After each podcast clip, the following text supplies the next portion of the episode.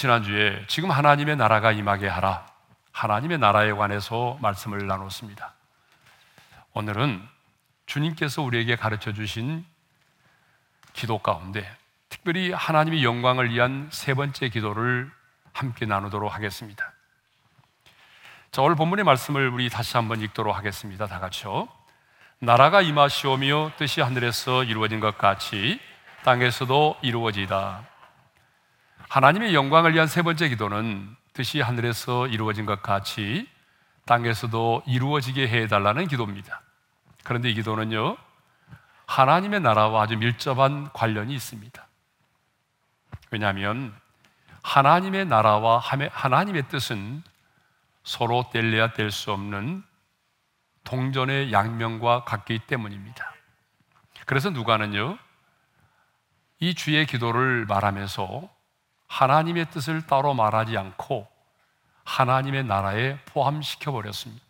왜냐하면 가장 큰 하나님의 뜻은 바로 이 땅 가운데 하나님의 나라가 이루어지는 것이기 때문입니다. 어, 조지 트루엣이라고 하는 설교자가요, 하나님의 뜻에 관하여 이런 말을 했습니다. 우리 함께 읽겠습니다. 다 같이요. 인간이 가질 수 있는 가장 위대한 지식은 하나님의 뜻을 아는 것이며 인간이 행할 수 있는 가장 위대한 업적은 하나님의 뜻을 행하는 것이다. 그렇습니다, 여러분. 인간이 가질 수 있는 가장 위대한 지식은 뭘까요? 바로 하나님의 뜻을 아는 것이고, 우리 인간이 이 땅을 살아가면서 성취할 수 있는 최고의 업적이 있다면 바로 하나님의 뜻을 행하는 것입니다. 여러분 한번 생각해 보십시오. 우리가 아무리 많은 지식을 소유하고 있다고 할지라도 나를 향하신 그 하나님의 뜻을 아는 일에 실패한다면 여러분 우리의 삶은 결국 실패한 인생이 되고 말 것입니다. 또 우리가 이 세상을 살아가면서 아무리 많은 업적을 남기고 많은 것을 성취했다고 할지라도 그것이 하나님 보시기에 기뻐하지 않는 일이라고 한다면 그 업적이 무슨 의미가 있겠습니까?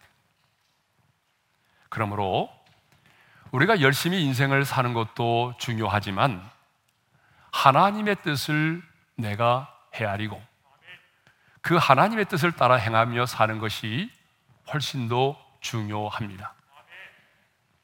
그러면 하나님의 뜻은 무엇일까요?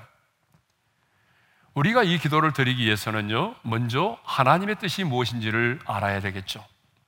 왜냐하면 기도가 중요한 것이 아니라 하나님의 뜻을 아는 것이 더 중요하기 때문입니다. 그래서 사도 바울은 예배서서 5장 17절에서 이렇게 말하고 있습니다. 다 같이 읽겠습니다. 시작. 그러므로 어리석은 자가 되지 말고 오직 주의 뜻이 무엇인가 이해하라. 주의 뜻이 무엇인가 이해하라고 그랬습니다. 여러분 여기서 이해한다는 말은 바로 깨닫고 받아들인다는 그런 의미입니다. 그러니까 내 방식대로 내 생각으로 하나님의 뜻을 이해하는 것이 아니라 하나님께서 보여주시고 말씀하신 그대로 내가 하나님의 말씀을 깨닫고 받아들이는 거죠. 사도 바울은 로마서 12장 2절에서 이렇게 말하죠. 다 같이요. 너희는 이 세대를 본받지 말고 오직 마음을 새롭게 함으로 변화를 받아 하나님의 선하시고 기뻐하시고 온전하신 뜻이 무엇인지 분별하도록 하라. 자, 여기 주의 뜻이 무엇인지를 이해하라. 이번에는 분별하도록 하라고 그랬죠. 이 두 단어가 명령형으로 되어 있습니다.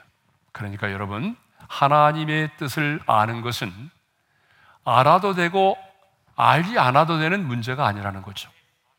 내가 하나님의 사람이라면 이 땅을 살아가는 동안에 하나님의 뜻을 반드시 알아야 하고 그리고 하나님의 뜻대로 행하면서 살아야 된다는 거죠. 그러면 여러분 하나님의 뜻이 뭘까요? 하나님의 뜻은요. 바로 하나님이 갖고 계시는 어떤 목적과 계획을 말합니다. 한마디로 말하면 하나님이 원하시는 것입니다. 하나님이 기대하시는 것, 하나님의 계획, 하나님이 기뻐하시는 것을 우리는 하나님의 뜻이라고 말하죠. 자식을 둔 부모에게는요, 부모를 향한 마음의 소원이 있습니다. 그렇죠? 부모에게는 자식을 향한 기대가 있어요. 내 자녀가 이렇게 성장해 주기를 바라고, 이렇게 살아가 주기를 바라고, 이런 사람이 되었으면 좋겠다라고 하는 부모로서의 기대감이 있습니다. 여러분, 마찬가지입니다. 하늘에 계신 우리 하나님 아버지도 이 땅을 살아가는 당신의 자녀된 저와 여러분들을 향해서 하나님의 소원이 있고 하나님이 계획이 있고 하나님이 원하시는 그런 마음의 소원이 있다라고 하는 것입니다. 그러면 어떻게 하면 나를 향한 하나님의 소원을 깨달을 수가 있을까요? 아니, 어떻게 하면 나를 향한 하나님의 그 계획과 하나님의 뜻을 내가 분별할 수 있을까요? 여러분, 어떻게 하면 되죠? 사다리 타면 돼요? 여러분, 하나님의 뜻을 알기 위해서는요, 1차적으로 하나님의 말씀 속에서 우리는 하나님의 뜻을 분별할 수가 있습니다. 그러니까 기록된 말씀으로 들어가야 되죠. 우리는 기록된 하나님의 말씀을 통해서 나를 향한 하나님의 뜻이 무엇인가를 분별할 수가 있습니다. 그렇기 때문에 여러분이 하나님의 뜻을 알려고 하면 가장 먼저 뭐 해야 될까요? 하나님의 말씀을 표시해야 돼요. 하나님의 말씀을 읽고 하나님의 말씀을 묵상하고 때로는 하나님의 말씀을 암송하고 때로는 하나님의 말씀을 필사하면서 그 말씀 속에서 나를 향한 하나님의 뜻이 무엇인가를 찾아야 됩니다. 왜냐하면 성경 속에는 저와 여러분을 향한 하나님의 뜻으로 가득 차 있기 때문입니다. 우리는 5만 번 이상의 기도의 응답을 받고 사람에게 손을 빌리지도 않고 구걸하지도 않으면서도 4천 명, 3천 명의 과들을 한 끼도 굶기지 않고 키웠던 기도의 사람 조지 밀러를 잘 알고 있습니다. 그런데 조지 밀러 역시 7년 동안 한 번도 기도의 응답을 받지 못한 적이 있었다라고 하는 것입니다. 아무리 기도를 해도 응답이 없자 다시는 기도하지 않는다며 기도를 때려치우려고 했던 적이 기도의 사람 조지 밀러에게도 있었다는 것입니다. 그런데 그는 왜 내 기도가 응답받지 못할까? 내 기도가 응답받지 못하는 그 이유를 찾아보기로 작정하고 내 기도가 응답받지 못하는 이유를 찾기 시작을 했습니다. 그래서 내린 결론이 뭔지 아십니까? 아, 내 기도가 응답을 받지 못하는 데는 사탄의 방해가 있었다는 것을 깨닫게 된 것입니다. 여러분, 사탄은 기도의 능력을 알기 때문에 어떻게 하든지 간에 기도하는 사람을 방해합니다. 기도를 못하게 하죠. 그래서 기도하려고 마음먹으면 그 바쁨과 분주함 때문에 기도의 시간을 갖지 못하도록 만들어요. 그래서 오늘 우리들 주변에 보게 되면 그 바쁨과 분주함 때문에 기도를 쉬는 사람이 너무나 많습니다. 그만이 아니죠. 작심하고 기도의 무릎을 꿇었는데 왜 그렇게 많은 잡념이 쏟아지는지 잡념 때문에 기도를 못하는 거예요. 예?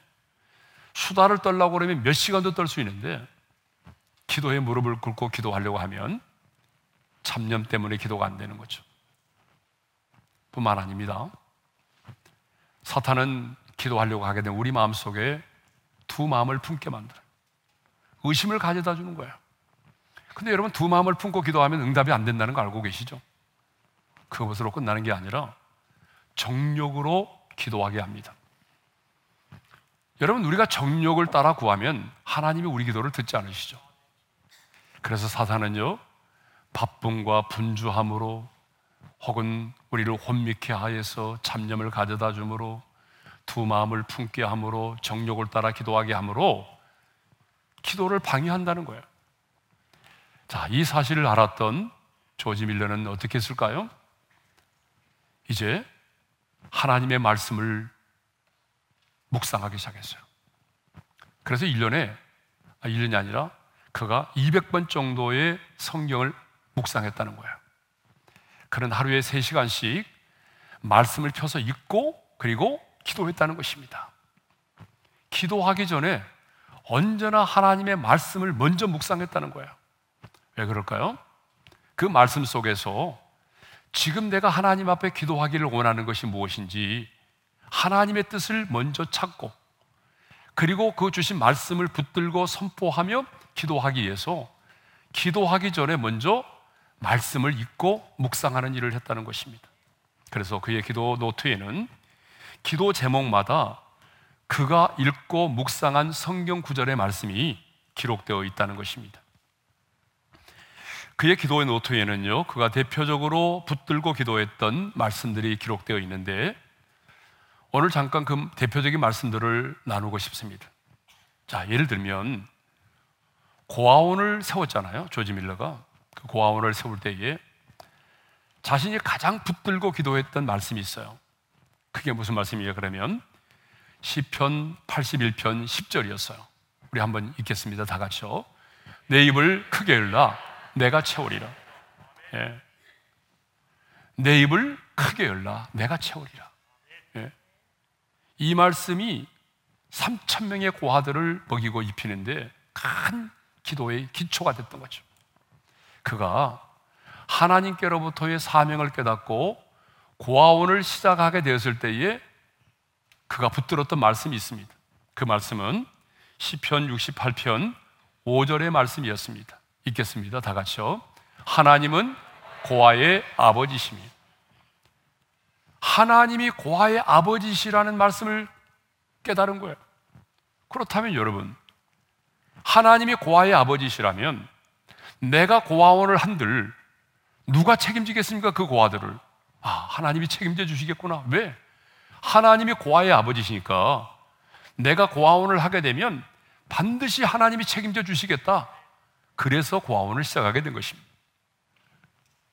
고아원을 세우고 운영하는데 얼마나 많은 돈이 들어가겠어요. 그런데 빚을 지지 않게 해 주었던 말씀이 있다고 합니다. 그 말씀을 로마서 13장 8절의 말씀입니다. 읽겠습니다. 피차 사랑의 빚 외에는 아무에게든지 아무 빚도 지지 말라. 그래서 그 많은 아이들을 케어하면서도 한 푼의 빚도 지지 않았다는 것입니다. 자, 내일 아침에는 우리 아이들을 어떻게 먹일까? 내일 아침에는 우리 아이들을 어떻게 먹이지? 여러분, 고아원을 운영하면서 남에게 손을 벌리지 않고 살아가니까 얼마나 얼마나 많은 고민이 있었겠습니까? 하루하루. 그런데 그런 하루하루의 고민이 몰려올 때마다 이 말씀을 붙들고 기도했다고 합니다. 마태복음 6장 34절입니다. 다 같이요. 내일 일을 위하여 염려하지 말라. 한 날의 괴로움은 그날로 족하니라. 그리고 기도할 때마다 응답을 확신하며 붙들고 기도했던 말씀이 있는데 바로 시편 65편 2절의 말씀이었습니다. 다 같이요. 기도를 들으시는 주여. 주님, 주님은 기도를 들으신다고 약속하셨잖아요. 그러니까 이 시간 제가 기도를 들으시는 주님 앞에 기도합니다. 여러분, 이렇게 언제나 하나님의 말씀을 붙들고 하나님의 뜻을 따라서 기도를 했다는 거죠. 조지 밀러는요, 93세에 하나님의 부르심을 받았는데 그의 기도 일지에는 5만 개의 응답받은 기도가 적혀 있었다는 것입니다. 여러분, 5만 개의 기도 제목이 아니라 5만 개의 응답받은 기도의 제목이 적혀 있었다는 것입니다. 이렇게 우리는 기록된 말씀, 그 성경을 통해서 하나님의 뜻을 찾고 발견할 수가 있습니다. 그런데 여러분 다 경험하셨겠지만 신앙생활을 하면 할수록 어려운 게 뭐죠? 하나님의 뜻을 분별하는 것입니다. 아무리 신앙생활을 오래 했어도 하나님의 뜻을 분별하는 것은 쉽지 않습니다. 그러면 왜 이렇게 신앙생활을 오래 하였지만 하나님의 뜻이 쉽게 분별되지 않을까요? 그것은 성경이 우리의 삶의 방향을 제시하여 주고 목표를 가르쳐 주는 나침판과 같기 때문입니다. 여러분, 나침판은 뭐라는 거죠? 동서남북 방향을 가르쳐 주죠. 여러분, 성경도 마찬가지죠. 우리가 딱 성경을 보게 되면 성경 속에는 우리가 어떻게 살아야 되는지, 그렇죠? 우리가 가야 될 인생의 방향을 제시하잖아요. 넓은 길로 가지 마라. 멸망의 길이다. 좁은 길로 들어서라. 여러분, 우리의 인생에 가는 방향을 가르쳐 주죠. 그리고 우리의 삶의 이유와 목적을 제시해 주고 있는 것입니다. 그런데 성경은 아무리 봐도 지금 여러분들이 찾고 있는 구체적인 하나님의 뜻에 대해서는 언급하고 있잖아요. 주님, 내가 누구를 만나서 결혼을 해야 돼요? 내 결혼의 상대자는 누구예요? 성경에는 기록되어 있지 않아요. 여러분 맞죠? 믿지 않는 자와 멍해를 매지 말라는 말씀은 있지만 아무개 아무개와 결혼해라는 말씀은 성경이 없어요. 성경은 이렇게 우리에게 방향을 제시하고 목표와 목적을 가르쳐 주지만 우리의 삶에 있어서 우리 자녀들에게 시급한 어느 대학에 들어가라, 어떤 직장에 들어가라, 이렇게 구체적으로 말씀하고 있지 않다는 거죠. 그러다 보니까 우리가 기도하고 고민해도 갈등에도 별로 뾰족한 수가 보이지 않기 때문에 많은 사람들이 숙명론적으로 운명론적으로 하나님의 뜻을 그렇게 스스로 자기 스스로가 하나님의 뜻을 생각하려고 할 때가 많다는 것입니다. 그런데 성경을 보게 되면 하나님의 뜻은요, 절대적인 것이 있고 허용적인 것이 있다는 거예요. 그러니까 우리 말에는 하나님의 뜻 하면 그냥 하나로만 되어 있지만 헬라의 원문을 보게 되면 하나님의 뜻에는 두 가지 단어가 사용되고 있다는 거예요. 그 첫 번째 단어는요, 불례라는 것인데 이 불례라는 단어는 하나님의 절대적이고 주권적인 뜻을 의미하는 것입니다. 하나님의 절대적이고 주권적인 뜻은요, 하나님이 정해 놓으시면 아무도 거스를 수가 없는 거예요. 주도권이 하나님께 있기 때문에 절대로 변경이 될 수가 없습니다. 뭐 우리가 아무리 금식을 하고 예, 뭐 40일을 예, 철야를 하고 밤낮 울부짖어 기도해도 여러분 이 하나님의 주권적인 뜻은요 변경되지 않습니다. 그렇다면 이 분례 하나님의 주권적인 뜻은 뭐가 있을까요? 우리가 지난 시간에, 지난 시간에 생각해 보았던 것처럼 바로 하나님의 나라가 하나님의 주권적인 뜻입니다. 하나님이 이 세상을 창조하신 목적이 뭐라고 그랬어요? 하나님의 나라를 세우시기 함이라고 그랬죠. 그런데 사탄의 유혹을 받아서 인간이 타락함으로 말미암아 하나님의 나라가 중단되지 않았습니까? 그렇지만 하나님은 하나님의 당신의 그 주권적인 절대적인 뜻을 이루기 위해서 당신의 아들 예수 그리스도를 이 땅 가운데 보내셔서 십자가에 달려 죽게 하심으로 우리 죄값을 지불하셔서 더 이상 사탄이 우리를 지배할 수 없게 만드시고 중단된 하나님의 나라를 다시 회복시키시고 다시 예수 그리스도가 재림하게 하심으로 이제 우리 가운데 완성될 영원한 하나님의 나라를 세우실 것입니다. 이것은 하나님의 주권적인 뜻이기 때문입니다. 누구도 거스릴 수가 없어. 그러니까 예수님의 탄생, 예수님의 십자가의 죽으심, 그리고 예수님의 부활하심, 그리고 하늘로 승천하심, 그리고 오순절에 성령께서 강림하시는 것, 그리고 머지않아 예수님이 재림하시는 이 구속의 사건들은 여러분 누구도 거스릴 수가 없고 누구도 변경할 수 없는 하나님의 주권적인 뜻입니다. 그러니까 요한계시록을 보게 되면 인류 역사에 대한 타임 테이블이 나와 있잖아요. 이것은 아무리 사탄이 방해를 해도 우리 인간이 거스리려 해도 이 하나님의 주권적인 뜻은 변개될 수가 없습니다. 반드시 이루어지고야 마는 것입니다. 누구도 막을 수가 없습니다. 자, 두 번째로 하나님의 뜻에는 델레마라고 하는 또 하나의 뜻이 사용되고 있습니다. 이 델레마라는 것은 허용적인 뜻을 말하는 것입니다. 자, 이 허용적인 뜻은요, 우리가 받아들일 수도 있고 거부할 수도 있는 것입니다. 우리 인간의 편에서는 저항이 가능한 것이죠. 자, 하나님의 소원이 있지만 우리 인간이 그 하나님의 소원을 선택하지 않고 다른 것을 선택하게 되면 그 하나님의 소원은 이루어지지 않는다는 것이죠. 주도권이 인간에게 있으므로 인간의 협조가 없이는 이루어지지 않는다고 하는 것입니다. 자, 우리 한번 예를 들어 볼까요? 데살로니가전서 4장 3절에 이런 말씀이 있습니다. 우리 함께 읽겠습니다. 다 같이요.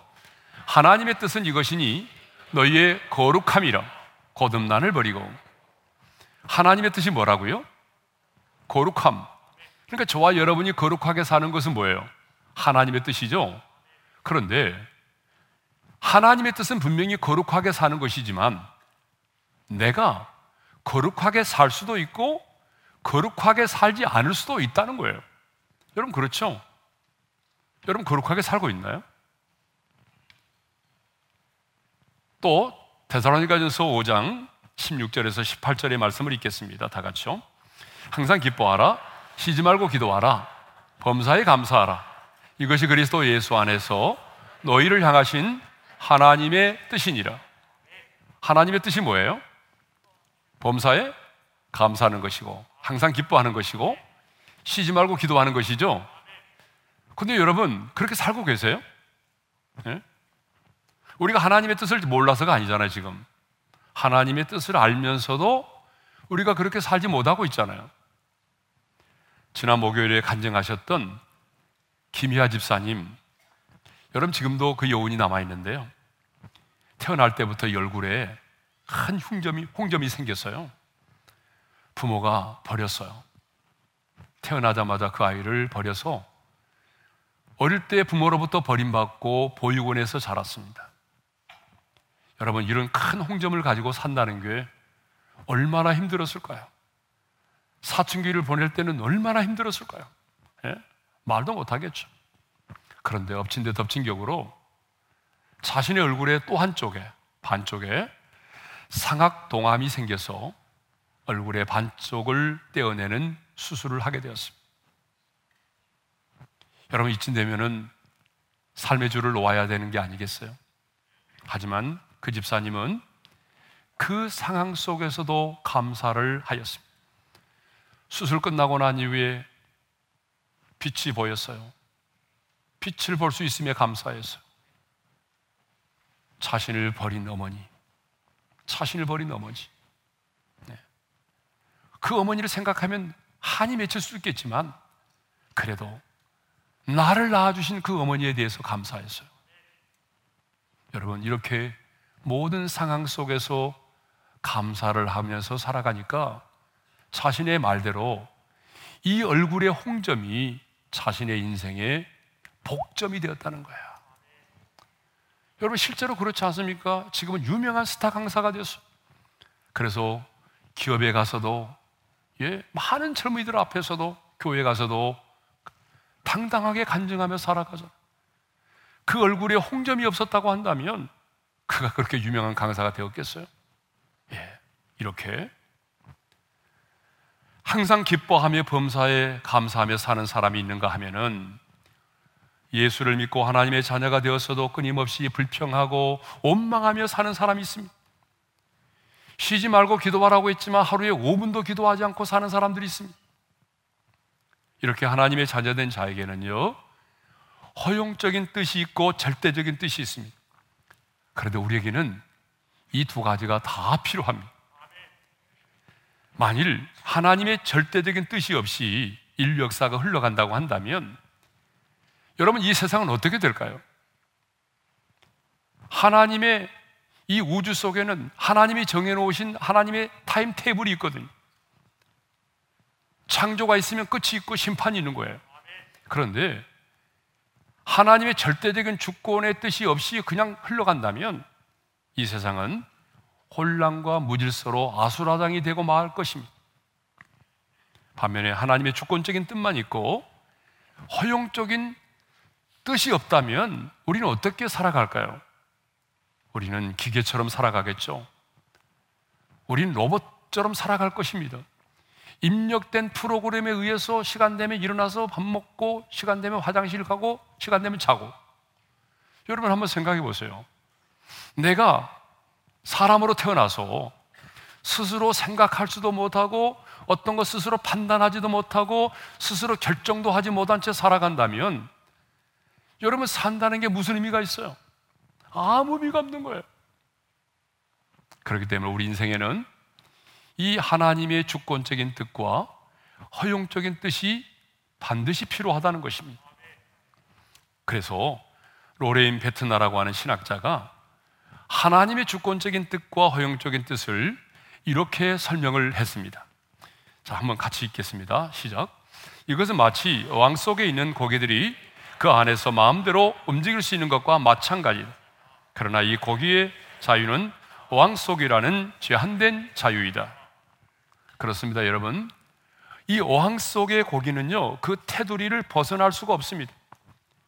역사는 분명히 어떤 하나님의 테두리가 있어요. 그러나 그 테두리 안에서 우리에게 자유를 허락해 주신 것입니다. 어항의 테두리가 하나님의 주권적인 뜻이라고 한다면 어항 안에 어항 안의 물고기는 허용적인 하나님의 뜻이라고 볼 수가 있습니다. 어항 속의 물고기는요, 어항 안에 있는 동안에 마음대로 움직일 수가 있습니다. 예? 너 움직여라. 그래서 움직이는 게 아닙니다. 어항 속의 물고기는요, 자기 스스로 움직이고, 자기 스스로 먹고, 자기 스스로 춤도 추고, 자기 스스로 잠도 자면서 살아가는 거예요. 그런데 이 어항 속의 물고기가 그것을 뛰어넘어서 어항 밖으로 나온다면 어떻게 될까요? 그것은 자유가 아니라 죽음이겠죠. 그렇다면 하나님의 가장 큰 뜻, 하나님의 가장 큰 소원은 무엇일까요? 그것은 우리가 지난 시간에 생각했던 것처럼 하나님의 나라가 이 땅 가운데 세워지는 것입니다. 십자가의 대속의 복음을 통해서 이 땅 가운데 수많은 영혼들이 구원받고 그래서 하나님의 나라가 확장되는 것입니다. 김윤상 선교사님의 간증처럼 예수 보혈 구원을 통해서 죄와 죽음의 법에 매여 있던 영혼들이 예수를 믿고 구원을 받는 것입니다. 예수 보혈 구원을 통해서 영적인 전쟁에서 승리를 하는 것입니다. 이것이 바로 하나님의 나라가 확장되는 것이고 하나님의 나라가 확장되는 것이 하나님이 가장 원하시는 하나님의 뜻이라는 것입니다. 디모데후서 1장 9절에 보게 되면요. 저와 여러분이 받은 구원이 하나님의 뜻이라고 분명히 말씀하고 있어요. 자, 함께 읽겠습니다. 다 같이요. 하나님이 우리를 구원하사 거룩하신 소명으로 부르심은 우리의 행위대로 하심이 아니요 오직 자기의 뜻과 영원 전부터 그리스도 예수 안에서 우리에게 주신 은혜대로 하심이라. 하나님이 우리를 구원하기 위해서 세상에서 우리를 부르셨는데요. 우리의 구원이 우리의 행위대로 하심이 아니고 오직 하나님의 은혜로 되었다고 말하죠. 그런데 하나님의 은혜로 되어진 우리의 구원이 뭐라고요? 곧 하나님의 뜻에 근거하고 있다는 것입니다. 그러니까 저와 여러분이 구원받음이 뭐예요? 하나님의 뜻입니다. 요한복음 6장 40절에도 이런 말씀이 있어요. 다 같이요. 내 아버지의 뜻은 아들을 보고 믿는 자마다 영생을 얻는 이것이니 그렇습니다. 하나님이 가장 원하시는 뜻은 예수를 믿고 구원을 받는 것입니다. 그러므로 뜻이 하늘에서 이루어진 것 같이 땅에서도 이루어지다라고 하는 이 기도는 이 땅에 많은 사람들에게 복음이 선포되요. 더 많은 사람들이 예수를 믿고 구원을 받는 것을 말합니다. 이 놀라운 하나님의 뜻을 이루기 위해서 예수님이 인간의 몸을 이 땅 가운데 오셨고 이 뜻을 이루시기 위해서 하나님이 우리를 부르셨고 이 거룩하신 하나님의 뜻을 이루기 위해서 이 땅 가운데 주의 교회를 세우신 것입니다. 그러므로 우리는 복음을 위해서 살아야 합니다. 제가 우리 자녀들에게 정말 부탁하는 게 있습니다. 부자가 되라가 아닙니다. 저는 우리 자녀들에게 복음을 위해서 살았으면 좋겠다. 너희들이 어떤 인생을 살든지 간에 복음을 위해서 사는 인생을 살았으면 좋겠다. 그렇게 늘 말하죠. 우리의 남은 인생 우리는 복음을 위해서 살아야 됩니다. 내가 누구에게 복음을 전할까? 구체적으로 계획을 세우고 또 그 사람들의 이름을 불러가면서 기도해야 됩니다. 왜냐하면 한 영혼이 죽게 돌아와 예수를 믿으면 그만큼 하나님의 나라가 이 땅 가운데 확장되는 것이기 때문입니다. 가장 하나님이 원하시는 것은 바로 예수님의 십자가의 죽으심과 부활하심으로 시작된 그 하나님의 나라가 이 땅 가운데 확장되는 것입니다. 그런데 예수님은 오늘 우리에게 이렇게 기도하라고 가르쳐 주시죠. 다시 한번 읽겠습니다. 뜻이 하늘에서 이루어진 것 같이 땅에서도 이루어지이다. 자, 여기 하늘은 스카이를 말하는 것이 아니라 하나님의 나라를 말합니다. 하나님의 나라는 하나님의 뜻이 완전하게 이루어지는 곳입니다. 여러분 그렇죠? 하나님의 나라인데 하나님의 뜻이 완전하게 이루어지지 않는다면 그것은 하나님의 나라가 아니겠죠. 그러면 하나님의 나라에서의 하나님의 뜻은 어떻게 이루어질까요? 천사들을 통해서 이루어집니다. 그래서 시편 103편 21절에 보게 되면 이렇게 말씀하고 있습니다. 다 같이요. 그에게 수종 들며 그의 뜻을 행하는 모든 천군이요 여호와를 송축하라. 천사는 하나님의 뜻을 행하는 자입니다. 하나님 보좌에 있는 하나님 보좌 주변에 있는 수많은 천사들이 하나님의 얼굴을 향하고 있다가 하나님께서 명령하시면 천사들은 하나님의 뜻을 이루는 일에 쓰임을 받는 것이죠. 그래서 천상에서는 천사들을 통해서 하나님의 뜻이 이루어지는 것입니다. 그런데요, 주님은 천상에서는 천사들을 통해서 하나님의 뜻이 이루어지지만 이 땅에서는 저와 여러분들을 통해서 하나님의 대리 통치자인 저와 여러분들을 통해서 하나님의 뜻이 이 땅 가운데 이루어지기를 원하십니다. 우리가 살고 있는 이 세상이 아무리 추하고 더럽고 모순된 세상이라 할지라도 공중곳에 잡은 자가 이 세상을 지배하고 있다고 할지라도 하나님은 이 땅 가운데 저와 여러분이 발을 딛고 살아가는 이 땅 가운데 하나님의 뜻이 이루어지기를 원하는데 누구를 통해서입니까? 바로 하나님의 대리 통치자인 하나님의 사람인 여러분을 통해서 이 땅 가운데 하나님의 나라가 세워지고 하나님의 뜻이 이루어지기를 원하시는 것입니다. 그러면 어떻게 하면 이 제약된 세상에 하나님의 뜻이 이루어지도록 할 수 있을까요? 하나님의 뜻이 이루어지려면 어떻게 해야 되죠? 첫째로 기도해야 합니다. 제가 참 잘 인용하는 구절인데요. 에스겔 36장 36절과 37절의 말씀을 읽겠습니다. 다 같이요. 나 여호와가 말하였으니 이루리라. 그래도 이스라엘 족속이 이같이 자기들에게 이루어지기를 내게 구하여 할지라. 나 여호와가 말하였으니 무슨 말이죠? 하나님께서 이스라엘 백성들에게 말씀하셨어요. 바벨론 포로 생활 70년이 차면 예루살렘으로 돌아가리라. 하나님이 말씀하셨습니다. 그렇다면 이건 하나님의 뜻이죠. 그러니까 하나님의 뜻은 바벨론 포로 생활 70년이 차면 포로 생활을 청산하고 예루살렘으로 돌아가는 것입니다. 이것이 하나님의 뜻입니다. 그런데 이렇게 말씀하고 있습니다. 그래도 그래도 이스라엘 족속이 이같이 자기들에게 이루어 주기를 내게 구하여 할지니라. 하나님의 뜻이 이루어질 수 있도록 기도하라는 것입니다. 여러분 그렇습니다. 하나님의 뜻이 이루어지려면 하나님의 뜻을 안다고 되는 게 아닙니다. 하나님의 뜻이 이루어질 수 있도록 우리가 기도를 해야 된다는 거죠. 이 말은 다른 말로 말하면 하나님의 뜻을 우리가 알고 있어도 기도에 무릎을 꿇지 않으면 하나님의 뜻이 우리 가운데 이루어지지 않는다는 거죠. 여러분 기도란 뭐죠? 내 힘으로 할 수 없습니다. 하나님만이 하실 수 있습니다. 이 고백 아닙니까? 그래서 하나님은 반드시 기도를 통해서 하나님의 뜻이 이루어지게 하신다는 거죠. 성경을 보세요. 기도 없이 하나님의 뜻이 이루어진 적이 있습니까? 예? 하나님은 이네 백성들을 심판하기로 작정하셨습니다. 그것이 하나님의 뜻이었습니다. 그런데 요나 선지자의 선포를 듣고 그 백성들이 배옷을 입고 금식하며 회개했습니다. 그러자 하나님은 그 부르짖음의 기도를 들으시고 하나님은 그 뜻을 돌이키셨습니다. 히스기야가 죽을 병에 걸렸습니다. 이미 죽음이 선포되었습니다. 그런데 히스기야는 자신의 얼굴을 벽으로 향하여 들고 눈물로 기도했어요. 하나님은 그 눈물을 보시고 그 간구하는 부르짖음의 기도를 들으시고 뜻을 돌이키사 15년 생명을 연장시켜 주셨습니다. 여러분, 모든 하나님의 뜻은 기도를 통하여 이루어지는 것입니다. 기도 없이는 하나님의 뜻이 이루어지지 않습니다. 두 번째로, 하나님의 뜻이 우리 가운데 이루어지려면 첫째는 내가 기도해야 되고요. 두 번째로는 내 자신을 부인해야 됩니다.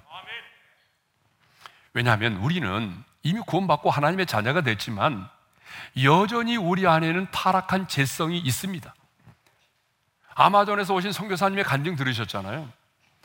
그렇게 하나님의 은혜로 인하여 기뻐하다가도 현실적으로 어려운 일을 만나면 또다시 불평하고 원망하고 하나님 이럴 수가 있습니까? 끊임없이 불평하고 원망했잖아요. 근데 여러분 그 모습이 그 선교사님의 모습만은 아니잖아요. 우리의 모습이잖아요. 왜 그럴까요? 우리 안에는 여전히 타락한 재성이 있습니다. 타락한 재성은 성령의 소욕이 아닌 육체의 소욕을 따라 살고 싶어 합니다. 하나님의 뜻보다는 좀 더 이 세상을 더 편하게 살고 멋있게 살고 사람들에게 좀 멋있게 보여주는 삶을 살고 싶어 하는 욕망이 있는 거죠. 그러므로 내가 내 자신을 부인하지 않으면 하나님의 뜻을 헤아리기도 쉽지 않을 뿐만 아니라 하나님의 뜻을 설령 안다고 할지라도 그 하나님의 뜻을 따라 행하며 살기는 어렵다는 거죠. 그래서 내 자신을 부인해야 되는 거예요. 근데 여러분, 내 자신을 부인한다는 게 쉽지 않습니다. 말은 쉽지만 실제로 내 삶에서 내 자신을 부인한다는 거 쉽지 않아요. 우리 예수님을 보십시오. 죄 없으신 예수님도 자신을 부인하기 위해서 겟세만의 동산에서 이렇게 기도하셨잖아요. 다 같이요. 내 아버지요. 만일 내가 마시지 않고는 이 잔이 내게서 지나갈 수 없거든. 아버지의 온대로 되기를 원하나이다. 예수님은요, 죄가 없으신 분이지만 자신을 부인하기 위해서 흘리는 땀방울이 빗방울이 되도록 세 번이나 반복하여 기도하셨어요. 이만큼 자신을 부인한다는 게 쉽지 않다는 거죠. 그러나 우리는 날마다 내 자신을 부인해야 됩니다. 내 정과 욕심을 십자가에 못 박아야 합니다. 그렇지 않으면 내 자신이 부인되지 않으면 우리는 주님이 맡겨준 십자가를 지고 주님이 가신 그 길을 갈 수가 없어요. 내 자신을 부인하지 않으면 하나님의 뜻을 행할 수가 없기 때문에 우리는 날마다 날마다 내 정과 욕심을 십자가에 못 박아야 합니다. 우리 기도의 최종 목표는 하나님의 뜻이 이루어지는 것입니다. 여러분, 왜 기도하십니까? 왜 다니엘 기도의 기간에 그렇게 간절하게 부르짖어 기도하십니까? 여러분의 소원을 성취하기 위해서입니까? 여러분이 원하는 그 뜻을 이루기 위해서입니까? 아닙니다. 우리가 기도하는 것은 궁극적으로 하나님의 뜻을 이루기 위해서입니다. 하나님의 사람인 우리에게 최고의 소원은 하나님의 뜻대로 사는 것입니다. 그러므로 우리는 오늘 또 이렇게 기도해야 됩니다. 주님, 하늘에서 천사를 통하여 하나님의 뜻이 이루어지듯이 오늘 이 땅 가운데 아니 우리의 가정 가운데 내 삶의 현장 가운데 내 자녀의 인생 가운데 나의 기도 제목 가운데 하나님이 내게 주신 비전 가운데 나를 통해서 하나님의 뜻이 이루어지기를 원합니다. 주님, 내가 여기 있습니다. 나를 통해서 하나님 당신의 거룩하신 뜻이 이루어지게 하옵소서. 이 기도가 우리 모두의 기도가 되기를 주님의 이름으로 축원합니다. 자, 주신 말씀을 마음에 새기면서 주기도 문성을 드리겠습니다. 하늘에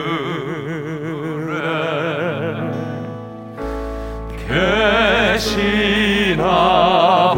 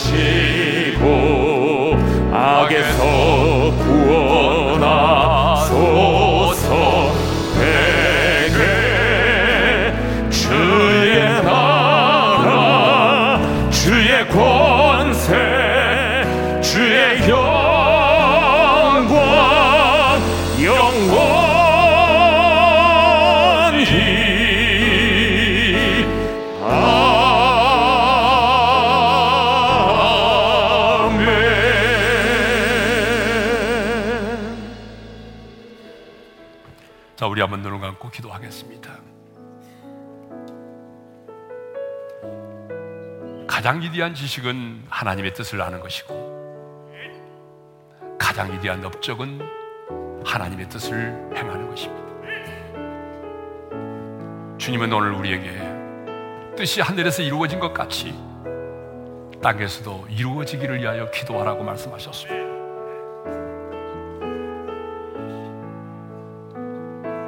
자녀를 향한 부모에게 마음의 바램이 있듯이 이 땅을 살아가는 하나님의 자녀된 우리들에게 하나님 아버지 마음이 있습니다. 여러분을 향한 하나님의 뜻이 있어요. 나는 네가 이렇게 살았으면 좋겠어. 나는 네가 이런 사람이 되었으면 좋겠어. 하나님의 바램, 하나님의 계획, 하나님의 목적이 있다는 거예요. 근데 하나님은 그 하나님의 뜻이 하늘에서는 천사를 통해서 이루어지지만 이 땅에서는 여러분을 통해서 그 하나님의 뜻이 이루어지기를 원하십니다. 그러므로 이 시간 우리는 이렇게 기도해야 됩니다. 하나님, 나를 향한 하나님 아버지 마음을 알게 해주세요. 나에게 하나님 아버지의 뜻을 깨닫게 해주세요. 나를 통해서 이루시고자 원하시는 하나님의 계획과 목적을 깨닫게 해주세요. 그리고 기도하게 해주세요.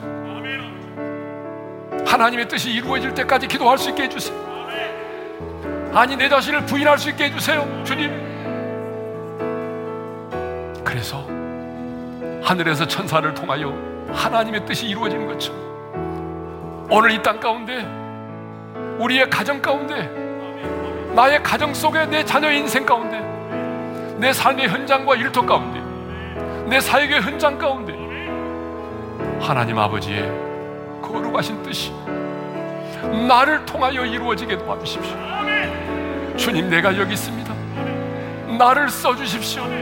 나를 도구로 사용하셔서 하나님의 뜻이 이 땅 가운데 이루어지게 하여 주옵소서. 오늘은 부르짖어 기도하지 않겠지만 작은 목소리를 기도하지만 간절히 기도하겠습니다. 함께 기도하며 나갈까요? 하나님 아버지 감사합니다. 오늘도 우리에게 귀한 말씀을 주셔서 감사합니다. 뜻이 하늘에서 이루어진 것처럼 이 땅 가운데 하나님 아버지의 뜻이 이루어지기를 원합니다. 하나님의 뜻을 분별할 수 있도록 도와주시고 말씀을 읽을 때마다 그리고 말씀을 들을 때마다 내가 저희는 삶의 환경을 통해서 하나님의 뜻이 분별되어지게 도와주십시오. 하나님의 뜻을 분별하게 하시고 그 하나님의 뜻을 이루기 위해서 무릎 꿇어 기도하기를 원합니다. 더 많은 시간 하나님 앞에 기도할 수 있기를 원합니다. 그리고 내 자신을 부인할 수 있기를 원합니다. 정과 욕심을 십자가에 못 박기를 원합니다. 난 날마다 죽어지는 삶을 살기를 원합니다. 그래서 이제 이 땅 가운데 하나님의 뜻이 이루어지기를 원합니다. 천상에서 천사를 통하여 하나님의 뜻이 이루어지듯이 내가 여기 있습니다. 나를 통해서 하나님의 거룩하신 뜻이 내 가정 가운데 이루어지게 하여 주시고 내 자녀의 인생 가운데도 이루어지게 하시며 나의 비전과 내 삶의 현장과 사역의 현장 가운데 하나님의 거룩하신 뜻이 이루어지게 하여 주옵소서. 거룩하신 아버지 하나님, 우리 안에 소원을 두고 행하시는 하나님 아버지. 나를 향한 하나님의 뜻을 깨닫게 해 주옵소서. 말씀 속에서 말씀을 들음으로 내가 처한 상황과 환경을 통해서 하나님의 뜻을 분별할 수 있게 도와주십시오. 기도의 무릎을 꿇게 도와주시고 내 자신을 부인하게 도와주셔서 천상에서 하나님의 뜻이 이루어지는 것처럼 이 땅 가운데 내 가정 가운데 내 사역의 현장과 일터 가운데 하나님이 내게 주신 비전과 기도 제목 가운데 하나님의 뜻이 이루어지게 하여 주옵소서. 주님 내가 여기 있습니다. 주님 내가 여기 있습니다. 나를 도구로 사용하여 주셔서 하늘 아버지의 거룩하신 뜻이 이 땅 가운데 이루어지게 하여 주옵소서. 이제는 우리 주 예수 그리스도의 은혜와 하나님 아버지의 영원한 그 사랑하심과 성령님의 감동, 감화, 교통, 인도하심이 하늘에서 천사를 통하여 하나님의 뜻이 이루어지듯이 이 땅 가운데 나를 통하여 하나님의 거룩하신 뜻이 이루어지기를 간절히 소망하는 지체들 위해 이제로부터 영원토로 함께 하시기를 축원하옵나이다. 아멘.